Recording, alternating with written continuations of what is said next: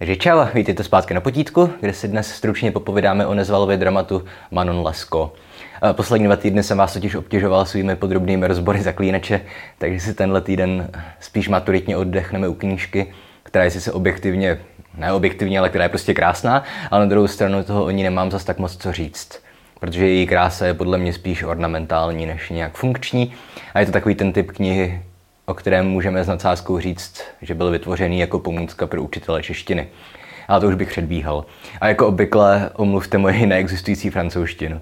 Zjišťoval jsem si výslovnost jmen, což ale neznamená, že je dokážu vyslovit tak, aby to francouzštinářům netrhalo uši.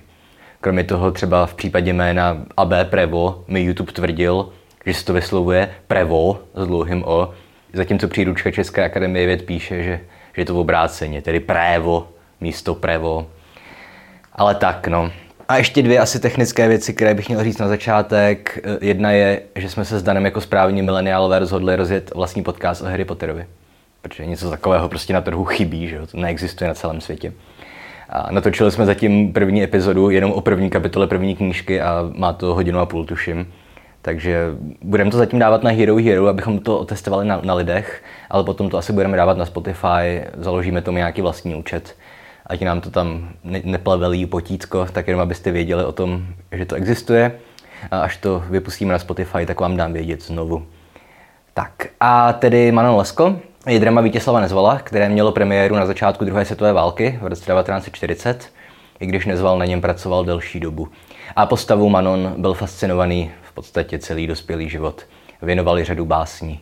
S tím, že v roce 1945 vyšla taky útlá sbírka Balady Manoně. Z toho ale taky tak nějak vyplývá, že se nejednalo o fikční postavu, kterou vymyslel on sám. Autorem prvního textu o ní byl již tedy zmíněný francouzský spisovatel Abbé Prévost, který vydal stejnojmennou prózu už v roce 1731 a uzavřel jí své 7dílné Paměti a dobrodružství vzácného člověka. A jedná se v podstatě o jediné Prévostovo dílo, které, myslím, zůstává živé a čtené dodnes, a Abbé mu se v něm podařilo vytvořit další z těch tzv. Moderních archetypů. Tedy příběhů, které nevycházejí z antické nebo židovské a křesťanské mytologie, přesto se ale neustále vrací v různých obměnách a variacích. Tedy třeba ještě Faust, Neznámá ze Sény a podobně. A tak podle Prévostova románu vznikly různé opery, dramata, balety, později ve 20. století i filmy. No a v českém prostředí je zásadní právě Nezvalovo drama. S tím, že se ale nejedná jen o divadelní adaptaci původní prózy, nýbrž o svébytné dílo. Jo, inspirované Prévostovým textem, ale vystavěné na jiných poetických východiscích, které se v originálním textu to dílo, myslím, inspirovalo spíše jen tedy názvem a konturami dějové zápletky. A já tedy přiznám bez mučení, že jsem původní Prévostův román nečetl, pouze jsem se našel různá shrnutí a rozbory a studie, ale takhle od oka se mi zdá, že pokud jde o děj, Nezval byl originálu dost věrný. Pouze ho z očividných důvodů zjednodušil, ten děj pozměnil některá jména postav. Opět z očividných důvodů se zbavil postavy vypravěče a co je asi nejdůležitější změna, tak více prostoru jeho dramatu dostává samotná Manon. V původním textu se Prévost více soustředil na postavu Manonina milence, rytíře de Grie. Celý název původního textu byl koneckonců Příběh rytíře de Grie a Manon Lescaut. Tedy v názvu jsou oba a pan rytíř dokonce na prvním místě. V Nezvalově verzi rytíř nebyl do hlavního názvu textu připuštěn a funguje jenom v podtitulu. A ať vám řeknu aspoň jednu malou zajímavost o tom Prévostově originálu, tak jak to tak u různých důležitých textů bývá, text ve své době vzbudil veřejné pohoršení a jeho šíření bylo zakázané. A jedním z důvodů měly být jednak příliš odvážné v uvozovkách erotické scény, což teda s ohledem na dobu nejspíš spočívalo v tom, že Manoně někde vykouknul spod šatů kus holé kůže na kotníku. A druhý důvod byl ten, že kniha byla amorální. Což opět dnes je zcela běžné, že sledujeme jednání nemorálních postav ve fikci. V realitě ne, ale ve fikci, jo. Ale v případě Prévostova textu se přeci jen pohybujeme ještě v době předmoderní, kdy nebyl všeobecně známý nebo uznávaný princip estetické autonomie. A literatura měla v podstatě 3 funkce. Zábavní, didaktickou a propagandistickou. Oficiálním důvodem pro cenzurní zásahy proti textu tedy bylo to, že parafrázuji, neřest a nevázanost jsou v knize zobrazeny způsobem, jaký od nich dost neodrazuje. Případně jeden z pařížských měšťanů, podle Adolfa Hofmeistera, který se tím textem zabýval, tak ten Pařížan psal svému známému, že ta kniha se prodává a šíří se po Paříži jako oheň, v němž by měla být spálena ta kniha i se svým autorem. takže dost radikální názor. Ale to jen tak na úvod, abyste věděli, že Nezval příběh Manony a rytíře de Grieux nevymyslel, ale pouze se jimi inspiroval. Přesto ale stvořil text, který obstojí celá samostatně. A jakkoliv to já nemůžu posoudit, protože jsem nečetl originál, tak hodně literárních historiků se shoduje, že přinejmenším esteticky Nezval toho Prévosta překonal. A začnu teda jako obvykle stručným shrnutím děje. I když předem varuju, že na poměry dramatického žánru se jedná o velice dlouhou hru, má 7 obrazů, takže to budu muset hodně zjednodušit. A v prvním obraze tedy sledujeme 2 mladé muže, rytíře de Grieux a jeho kamaráda Tiberge, s tím, že se právě posilňují v hospodě předtím, než se společně přihlásí do semináře, aby se z nich stali kněží. A kromě toho, že oba chlapce od vstupu do semináře odrazují studenti, hostinský, především tím, že poukazují na asketický charakter kněžského života, tak zároveň na scénu přijíždí se svým opatrovníkem Manon Lescaut, která má podobně jako oba kluci vstoupit do kláštera. No a milý de Grieux se do ní na první dobrou zamiluje a přemlouvá je, aby nešla do kláštera. Tedy Manon, Manon, jaký žal, Manon, co bych za to dal, kdybych vás byl potkal včera, nestupujte do kláštera.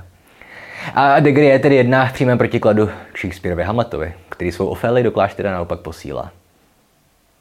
Dobře, tohle byl spíš pokus o literární vtip. Ve skutečnosti si nemyslím, že by se jednalo o nějaký záměr Manonu a Ofélii srovnávat. Ale jen tak pro zajímavost. Zároveň ještě v prvním obraze stihne Manon zaujmout taky postaršího soudce, Divala. Od něhož přijme jako dárek nějaký drahý šperk. A u toho Divala je trošku zajímavé, že to jméno mu dal Nezval. V té Prévostově verzi je označený jenom iniciály. A pokud vám vrtá hlavou, jestli to nemá nějak odkazovat na stejnojmennou postavu z Dimasovy Dámy s kaméliemi, tak pravděpodobně ne. Protože Nezval sám to popřel.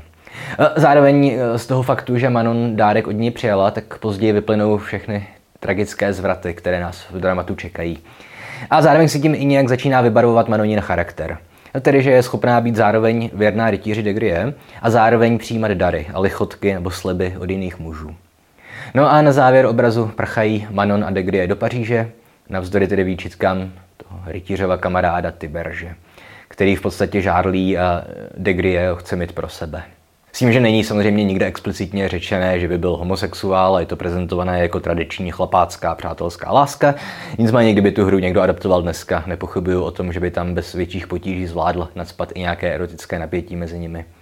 A ne, že bych to měl doložené textem, ale já osobně teda taky jsem to četl spíš, takže Tiberge rytíře de Grieux miluje víc než jenom jako přítele. No, ve druhém obraze pak žijí rytíř a Manon ve skromných podmínkách v Paříži a jelikož nemají love, rozhodne se Manona za zády svého milence pozvat na návštěvu toho právníka Divala, od kterého předtím přijal ten šperk. No ale de Grieux jim na to přijde, považuje to za nevěru a rozhodne se s Manon rozejít a vrátit se k původnímu plánu, tedy vstoupit s Tibergem do kněžského semináře. S tím, že opět není to tak, že by Manona toho de Grieux vyloženě podváděla, respektive ona sama to tak nechápe aspoň, protože si myslí, že Divala pouze využívá pro peníze, takže to není nevěra v pravém slova smyslu. Ostatně tohle je, myslím, dodnes hodně živé téma. A jeho posouzení má každý nastavené trošku jinak. Tedy každý má jiné měřítko toho, co konstituuje nevěru, či různé stupně její závažnosti. Někdo má problém s tím, když ho partner nebo partnerka podvedou, takže se s někým vyspí, aniž by mezi nimi bylo citové pouto. Jiným lidem zase vadí nevěra emocionální, tedy když má partner city k někomu jinému, i když fyzicky zůstává věrný a tak podobně, však to všichni znáte. A zatímco de Grieux vyžaduje po Manoně i po sobě tedy absolutní věrnost, tak Manon to má prostě nastavené jinak. A dobře pro ní, jak říkáme my češtináři. No, ve třetím obrazu pak trošku skočíme v čase a z rytíře de Grieux už je Abbé de Grieux. A když ho přepadne Manona po kázání, vybavne na něj, tak ji nepozná nejdřív. Což tedy Manona komentuje jednou z mnoha promluv z téhle hry, která mi zřejmě už nenávratně se vrela do paměti, už když jsem to četl poprvé, asi před 15 lety. A tedy Manon tu komentuje slovy, cituji, ach pane Abbé de Grieux, vy asi nevíte, s kým mluvíte a to mě zabije. Konec citace. Sorry, že odbíhám, ale zase znova musím opakovat, že pro mě je prostě Nezval největší básník česky. Větší než Mácha nebo Seifert. Protože mi mimo jiné přijde, že má větší rozsah, řečenou hudební terminologií. Že dokáže pokrýt všechny možné formy a žánry poezie. Že žádné slovo není v jeho textech navíc. Že postavy či jeho lirické subjekty vždycky říkají jenom to, co prostě nezbytně říkat musí. Konečně přesně jako u Shakespearea, který taky dovedl mistrovsky kličkovat mezi komedií a tragédií, mezi dokonalou básnickou formou i mezi odlehčenými promluvami, psaným prózou. Ale jak říkám, už zbytečně odbíhám. Takže Manona se pokusí přesvědčit de Grieux, aby se vzdal kněžského roucha a vrátil se k ní. A jelikož de Grieux ji nikdy nepřestal milovat, taky to ani nedá moc velkou práci. A Manon to vypadá, to fakt myslí upřímně. Dobře, v monologu, kterému není ten Rtív přítomen, tak ta Manona prohlásí, cituji, pryč, draci, z cesty, vary, nechte si svoje dary, já o ně nestojím. I kdybych třeba stála, nedám se jimi svést, já bych je nepřijala, vždyť stihl by mě trest. Konec citace.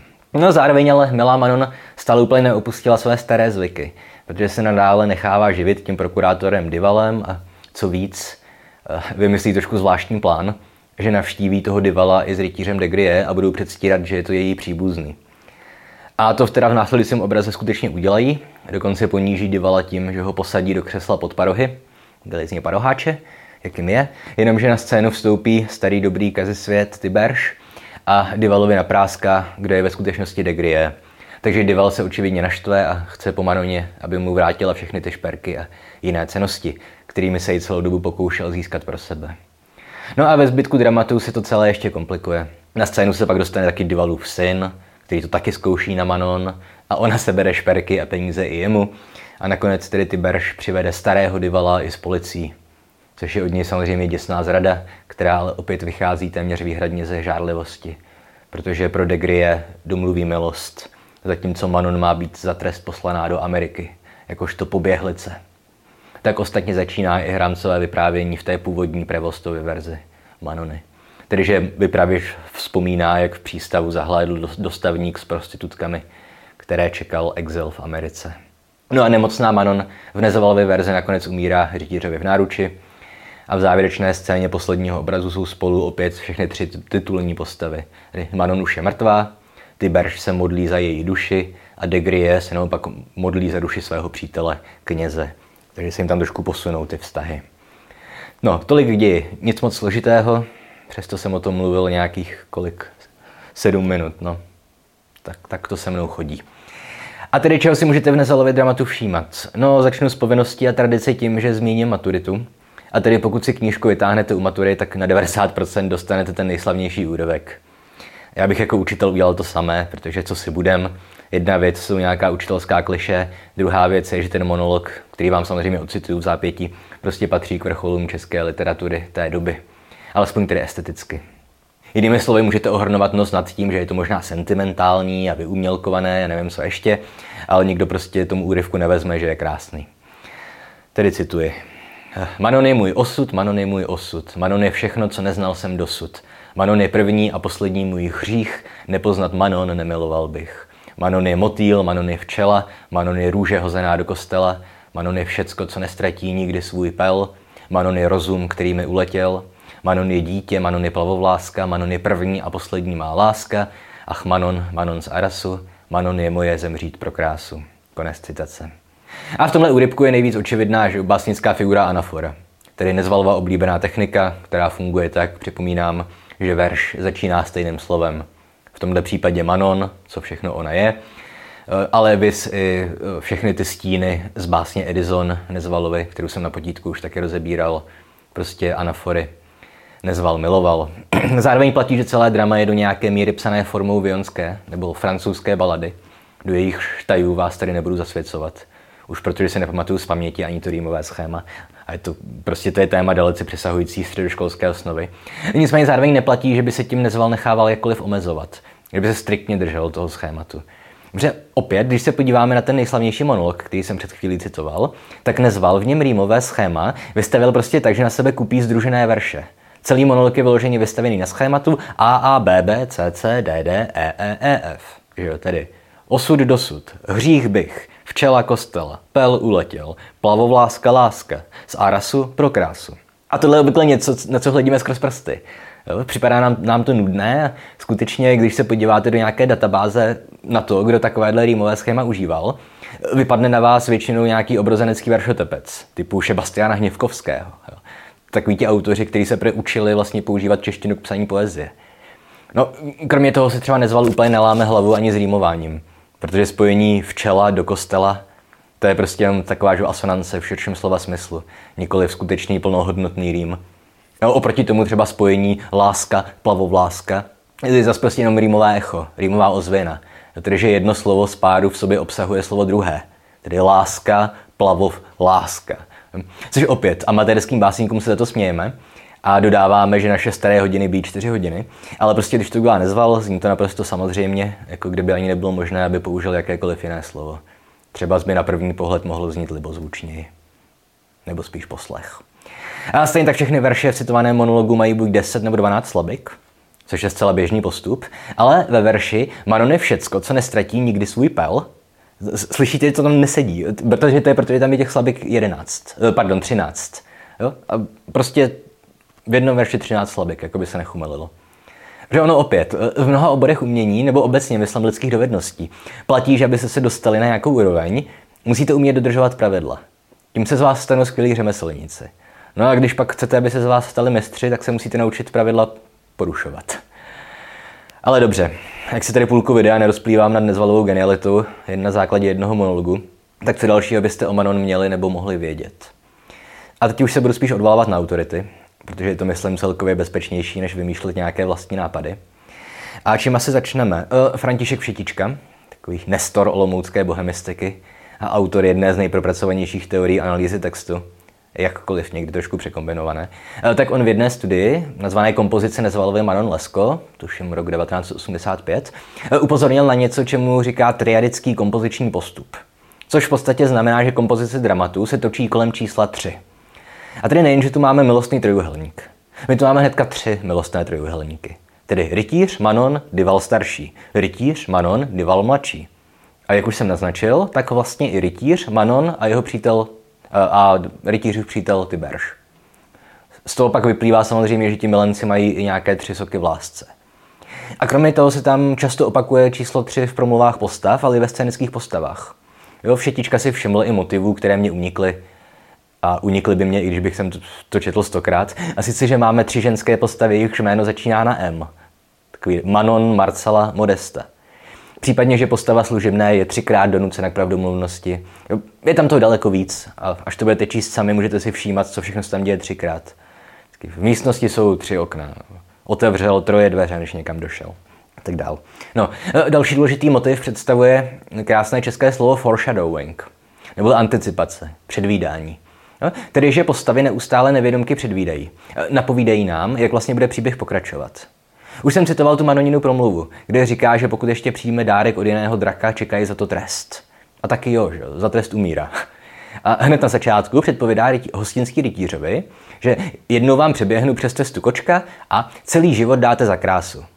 A opět, už jsem citoval ten nejslavnější rytířův monolog a z něho víme, že hostinský měl pravdu, tedy že Manon je jeho umřít pro krásu. A opět, tohle je v podstatě motto dramatu Manon Lescaut. Zemřít pro krásu. A sorry, že teďka budu psychologizovat trochu. Ale je to podle mě i motto Nezvalova života. Protože Nezval byl samozřejmě velký novátor, experimentátor, avantgardista. Jeden z vynálezců poetismu. Že jo? Jediného původně českého analytické avantgardního směru. Taky nejvýznamnější český představitel meziválečného literárního serialismu. Přesto ale i v rámci svých experimentů nikdy nezapomínal na krásu. Snad s výjimkou několika pochybných textů napsaných na sklonku života a spíš na politickou objednávku. Ovšem, i když si dneska otevřete jeho poetistické období, Básně noci, zjistíte, že nad experimenty a volným tvarem vždycky ve výsledku vítězí krása a řád, libozvučnost a rytmus, metrum, rým, i když tam je sem tam nějaká odvážná asonance. Už jsem ostatně někde určitě zmiňoval, že bych měl jmenovat jednu knihu, která mi pomohla nějak lépe pochopit českou meziválečnou literaturu, tak to bude knížka Jana Vindla, která se jmenuje příznačně právě Hledači krásy a řádu. A opět, tohle je všeobecně známá informace, ale když jsem zmiňoval, že Nezval byl přední představitel českého literárního serialismu, tak v té stejné době psal inkognito, na zapřenou, ty své hořké balady studenta Roberta Davida. Tedy pravý opak komplikovaných imaginativních serialistických veršů. Protože to jsou prostě pečlivě konstruované balady, opět dodržující dneska již zmíněná pravidla vijonského verše. A prostě Manon Lescaut je podle mě naplněním tohohle Nezvalova životního postoje. Tedy, že Manon není žádná moralita, žádný rytířský román, žádný velký literární experiment, či objevně neočekávatelně vystavěný příběh. Koneckonců vzal si prostě již 50krát předtím zpracovanou látku.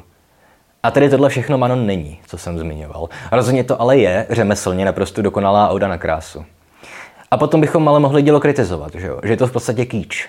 Že krása bez funkce je pouhý ornament, jak psal Nezvalův přítel Karel Teige. Tedy ne o tomhle díle, ale obecně o ornamentech. A nebyli bychom sami. Protože většina recenzí v té době byla velice přívětivá. Roli dokonce hrála nejspíš, že jo, i doba vydání hry, kde prostě publikace dramatu vystavěného na kráse češtiny pro mnoho lidí zafungovala jako forma nějakého pasivního odporu proti nacistickým snahám o její potlačení. Nicméně mezi zarytým avantgardisty se objevily i dost otrávené hlasy týkající se Manon.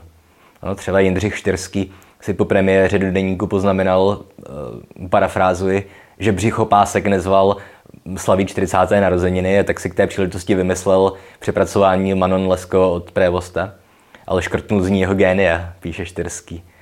Ještě říká, že E.F. Burian, tedy režisér premiéry divadelní, takže to je pitomec a podvodník z řemesla, a že to uvádí jako Nezvalovu Manon, a že to je nejhloupější, že český národ jásá a ječí a chrochtá, jak se jim to líbí. Jo. Ale takže on Štyrský, tohle je trošku bulvár a nejsem si úplně jistý, ale myslím, že Štyrský v té době měl s Nezvalem hodně napjaté vztahy kvůli rozpuštění české surrealistické skupiny, ale co už. No ale tedy já v tomhle případě budu jako ten český dav jásat a ječet a chrochtat. Už protože jakkoliv může Manon na první pohled působit ornamentálně, tak zároveň myslím, Nezval docituje nějaké syntézy tím, že celý svůj jednoduchý a esteticky působivý text doplňuje tu pro něj tak příznačnou hravostí. Tedy, že i v případě, kdy vytváří libozvučný a slzupůdný příběh o nešťastné lásce, tak se neodpustí zároveň ani ty své věčné improvizace, asonance a pomrkávání na čtenáře prostřednictvím toho zmiňovaného Všetičkova triadického principu, jo, a spoustu dalších věcí. Prostě ta hravost z té hry taky čiší. Takže pro mě zkrátka Manon Lescaut představuje typického Nezvala se všem všudy. V podstatě na vrcholku, či možná i na konci svých sil, ale pořád ještě starého dobrého Nezvala. Že od vydání Manony už to přece jenom s jeho dílem šlo spíš z kopce. A skončilo to až u Zpěvu míru a Ódy na Stalina. A ještě na jednu poslední věc, která není můj nápad, jsem chtěl upozornit, protože moje kolegyně a kamarádka Sonia Šinslova, ona ve své dizertační práci upozornila na to, že Manon Lescaut představuje zástupce zajímavého archetypu, který Sonia nazvala Phil Fatal. S tím, že Phil má být tedy francouzský dívka a jedná se o femme fatale v zácviku v podstatě. O mladou, náctiletou dívku, která sice ještě není plnohodnotnou dospělou manipulátorkou a svůdnicí, ale má všechny předpoklady k tomu, aby do ní dorostla. Zvlášť v případě, že ji k tomu okolnosti nějak donutí. A chceme-li za typické představitelky femme fatale považovat, dejme tomu, že biblické Salomé nebo Dalilu, tak zcela typická Phil Fatal bude, kromě zcela očividné Nabokovovy Lolity, tak to bude právě Manon Lescaut, že? A řekl bych, že ta Nezvalova ještě víc než původní Manon od Abbé Prévosta. Že její motivací byla hlavně touha uniknout chudobě, což prostě není nic, co bychom měli nějak morálně odsuzovat, zvlášť u náctileté dívky. Ovšem u Manon Nezvalovy jsou, myslím, ty osudové prvky ještě mnohem víc zdůrazněné a je tam, myslím, ukázaná víc jako taková trošku potvůrka. Jen tak mimochodem, konečně jsem se dostal k tomu, co dnes dělá úplně každý, že jsem se začal hrát s tím novým skvělým AI chatbotem a moje konverzace o Phil Fatal s ním byla naprostá fraška a trošku mi uklidnila v tom smyslu, že stroje zatím nejspíš ještě nejsou schopné ani náznakem pochopit hlubší struktury lidského prožitku a že my jakožto překladatelé či literární historici a učitelé zatím ještě umělou inteligencí nahrazeni nebudeme. Já z toho mimochodem určitě ještě udělám bonusovou epizodu. Že mě překvapilo, jak strašné množství faktických chyb to AI dělalo své výřečnosti navzdory. A jak se mi pak ještě drze přiznával, když jsem ho upozornil na některé chyby. Ale to už je téma na někdy jindy. No a tohle je teda myslím všechno. Prostě dneska je to kratší epizoda, než jaká obvykle dělám, ale on vás taky nezabije, si jednou za čas trošku odpočinout. A nevím, klasika. Like, odběr, sdílejte, komentujte. Můžete nám přispět na Hero Hero. Připomínáme, že tam teď budeme dávat podcast o Harry Potterovi. A pokud jste chudí studenti, tak aspoň doporučujte videa přátelům a známým a nepodporujte nás finančně. To by bylo hloupý, když na to nemáte. Jako nějaký učitel češtiny bych na tom Hero uvítal. Mám pořád pocit, že naprostá většina našich sponzorů jsou z nějakého důvodu ajťáci. Nevím, čím to je, ale je to tak. Každopádně děkuji za pozornost. Uvidíme se za týden, Bůh ví u čeho. Čau.